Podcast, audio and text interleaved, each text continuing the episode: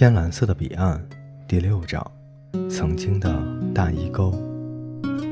我真的没法接受，没法接受，他们把我的大衣沟给了别人。我回头看了看阿瑟，他还在那儿，待在门柱上，很高兴的样子。他那样子就像是一点也不会为什么事情而着急。他死了，但也可以说，他拥有了世界上的一切。我再进去转转，阿瑟尔。我对他喊：“你不介意再等一会儿吧？我马上就回来。”他向我做了个鬼脸，表示随我的便。我怕他自己在那待得闷得慌。你不跟我一起进楼看看吗？他冲我摇了摇头。不了，哈利，我在这儿挺好的，我等着你。不会太长时间的。我说完，就跟着那些赶回去上课的人走进了教学楼。没有太多的变化，还是老样子。但是毕竟有几个星期没来了，跟以前多少还是有点不一样。楼道墙上的公告栏变了，我走近去看看有没有关于我的内容，但是没有。我敢打赌，以前肯定是有的，但是可能刚刚被换下来了。我出车祸的事肯定在学校里一度是爆炸新闻。我敢说，在上午的校会上，整个学校的人一定都会给我默哀，为我祈祷。校长哈里特先生一定在全校面前讲话，说我的死是学校最大的损失。甭管这话是真的假的，他都一定要那么说的。因为谁都不会轻易说死人的坏话，都只会讲他生前的好处，否则就显得太不厚道了。他可能还会说几句，让大家注意交通安全什么的，特别是提醒那些平时爱骑自行车的学生，路上要小心。我早就说过了，其实那场车祸根本不是我的错，我骑自行车一直都特别的小心，因为你想。谁会喜欢让一个十吨重的卡车压在你的身上？反正我不喜欢，但是那还是发生了。谁也说不准你在路口会遇到什么。我还想到在校园会上，大家会为我祈祷的，还会唱圣歌，每个人都会说多好的一个家伙啊！整个会场上每个人都是热泪盈眶的，真可惜我没有看到这一幕。更让我感到遗憾的是，我错过了我的葬礼。我觉得这是世界上最让人失望的一件事。我特别想在我的葬礼上看到学校的同学们，我所有的朋友、所有的亲戚，还有所有的邻居，还有我的爸爸妈妈和亚丹。我知道，我要是真的看见了那个场面，我一定会难过的，让自己受不了的，自己哭的，甚至比爸爸。妈妈和亚丹哭的还都厉害，他们失去了我，我也失去了他们。尽管这样，我还是希望去参观我的葬礼，去看看他们，哪怕只说一声再见。感到难过的时候，大哭一场可能会感觉好一些。要是我在我的葬礼上，我跟每一个人说再见，就像他们来到我的葬礼上给我告别一样。我会绕着举行葬礼的教堂转一圈，跟每一个人说几句话。虽然他们肯定听不到我在说什么，但我还是一定会说的。再见了，查理叔叔，谢谢你送我那么多的书。别了，佩格婶婶，谢谢你在圣诞节送我那么多的手绢。虽然现在没有人使用手绢，都使用餐巾纸，但是这些手绢可以给我的玩具士兵做降落伞。真的非常谢谢您。我会向每一个人正式告别的，特别是我的爸爸妈妈和亚丹。我会用我幽灵的手臂去拥抱他们，告诉他们我是多么的爱他们。离开他们，我是多么的难过。我还要告诉他们，他们也不用为我难过。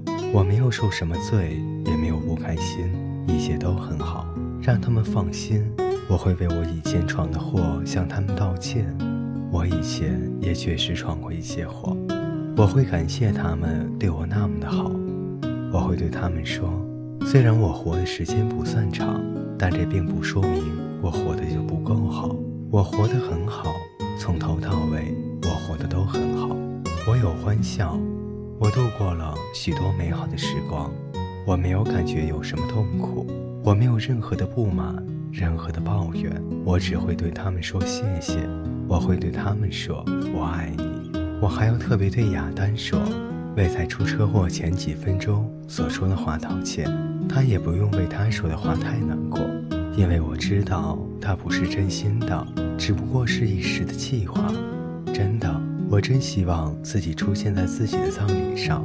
我真希望。我当时在举行我葬礼的教堂里，我不知道我会不会愿意跟他们一起去墓地，我真的不知道。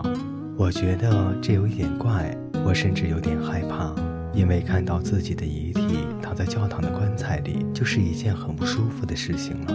如果再去墓地，看见自己的遗体被放进了一个墓穴，再听到爸爸妈妈和亚当的哭声，我会受不了的，我的心。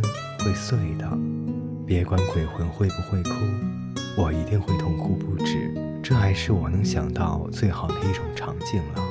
实际上，我怀疑是不是一切都是被安排好了，因为地球上的时间跟另一个世界里的时间速度完全不一样。一旦你死了，你就得去排大队，等着文书桌在那里登记。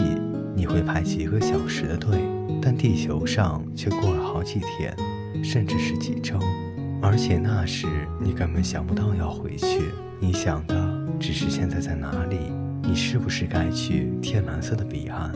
只有像阿瑟尔和我这样有未了心愿、有还没有完成事的人才会想回去。我不是很想去墓地，但我真的很想去参加教堂为我举行的葬礼，还有在上午。小会时间举行的追悼会，我为我没有赶上而特别的遗憾。在那里，他们肯定正在说起我，说我是个多么好的孩子。我喜欢听这话，我可能还会为此高兴。我在教学楼里，一个教室一个教室的穿过，就像我还是这个学校的学生。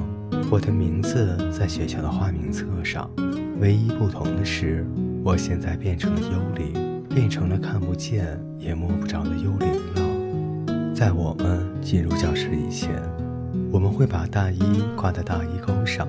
每人的大衣钩都是固定的，每个挂钩下面还有一个柜子，用来放午餐盒。你可以把爱吃的三明治放进去，这样就不用到学校的食堂去吃饭了。路过大衣钩的时候，我停了下来，想找找我的大衣钩，看看它怎么样了。其实我也不知道自己想发现点什么，也许他们会在我的大衣钩旁边嵌一个黄铜的金属牌，就像在别处经常看到的那种。我想在我以前用过的大衣钩上面新嵌了一个黄牌，就像名人故居里经常用的那种黄铜牌，只不过上面没有写这是阿尔伯特·爱因斯坦曾经生活的地方，而是刻着哈利·迪凯兰。曾经在这里挂过大衣，哈利是这所学校最出色的一名学生。但是我找了半天，没有黄铜牌，连我的大衣钩都没有找到。我想我一定是记错了，要不就是眼睛出了毛病。你不可能第一天还有一个大衣钩，第二天就没有了。我又仔细找了一遍，还是没有找到。我明明记得我的大衣钩在哈里特威尔逊。和本加里他们两个大衣钩中间，但就在这个位置上的挂钩，它旁边标的名字却是鲍尔安德森。我不明白这是怎么一回事，一点也不明白。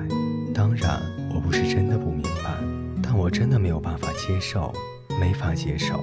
他们把我的大衣钩给了别人，没有黄铜牌，也没有任何纪念我的话，甚至都没有提名字哈利。他们就把我的大衣钩给了鲍尔安德森。鲍尔安德森，他一定是新来的，因为我从来没有听过这个名字。对他可能是新来的，还没有自己的大衣钩，他们就叫他使用这个空着的挂钩。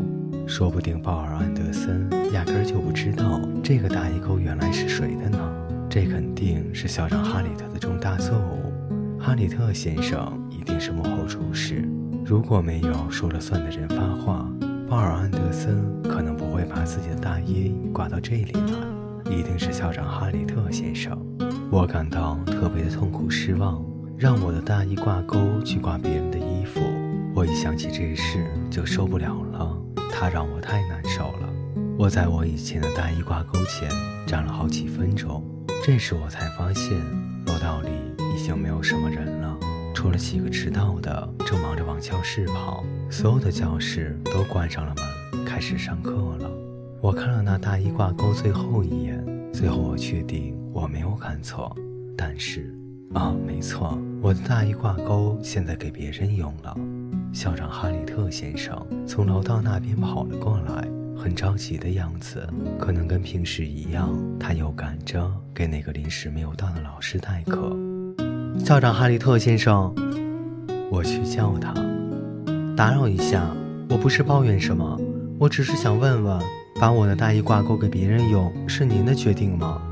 但是他从我身边匆匆跑了过去，连脚步都没有放慢的意思。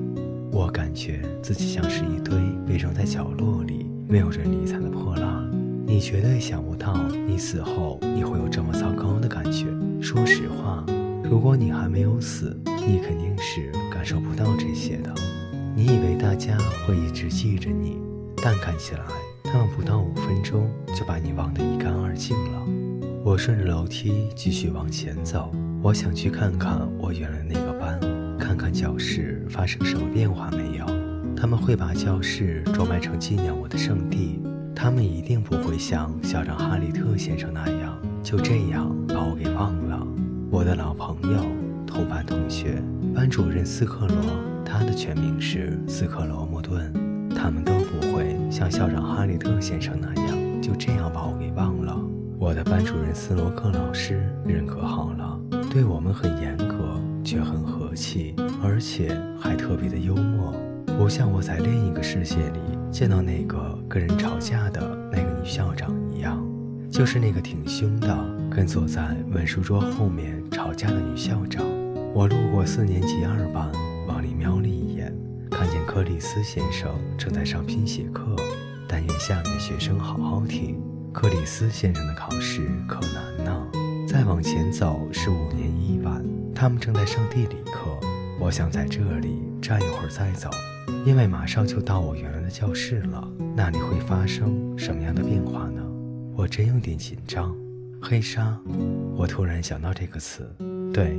他们坐在教室里，一定会在胳膊上戴上黑纱，说话时的表情还一定特别的肃穆。班主任斯罗克老师一定会让他们这么做的。他们已从操场回到教室上课，他们必须在胳膊上戴上黑纱，表情肃穆。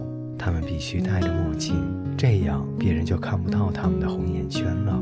他们人人都带着一大块手绢，好去揉他们总是酸酸的鼻子。事情肯定是这样的，我恨不得马上去看。我下了决心，往我以前的教室跑去。各位听众朋友，今天的故事就为您播讲到这里，我们下期再见。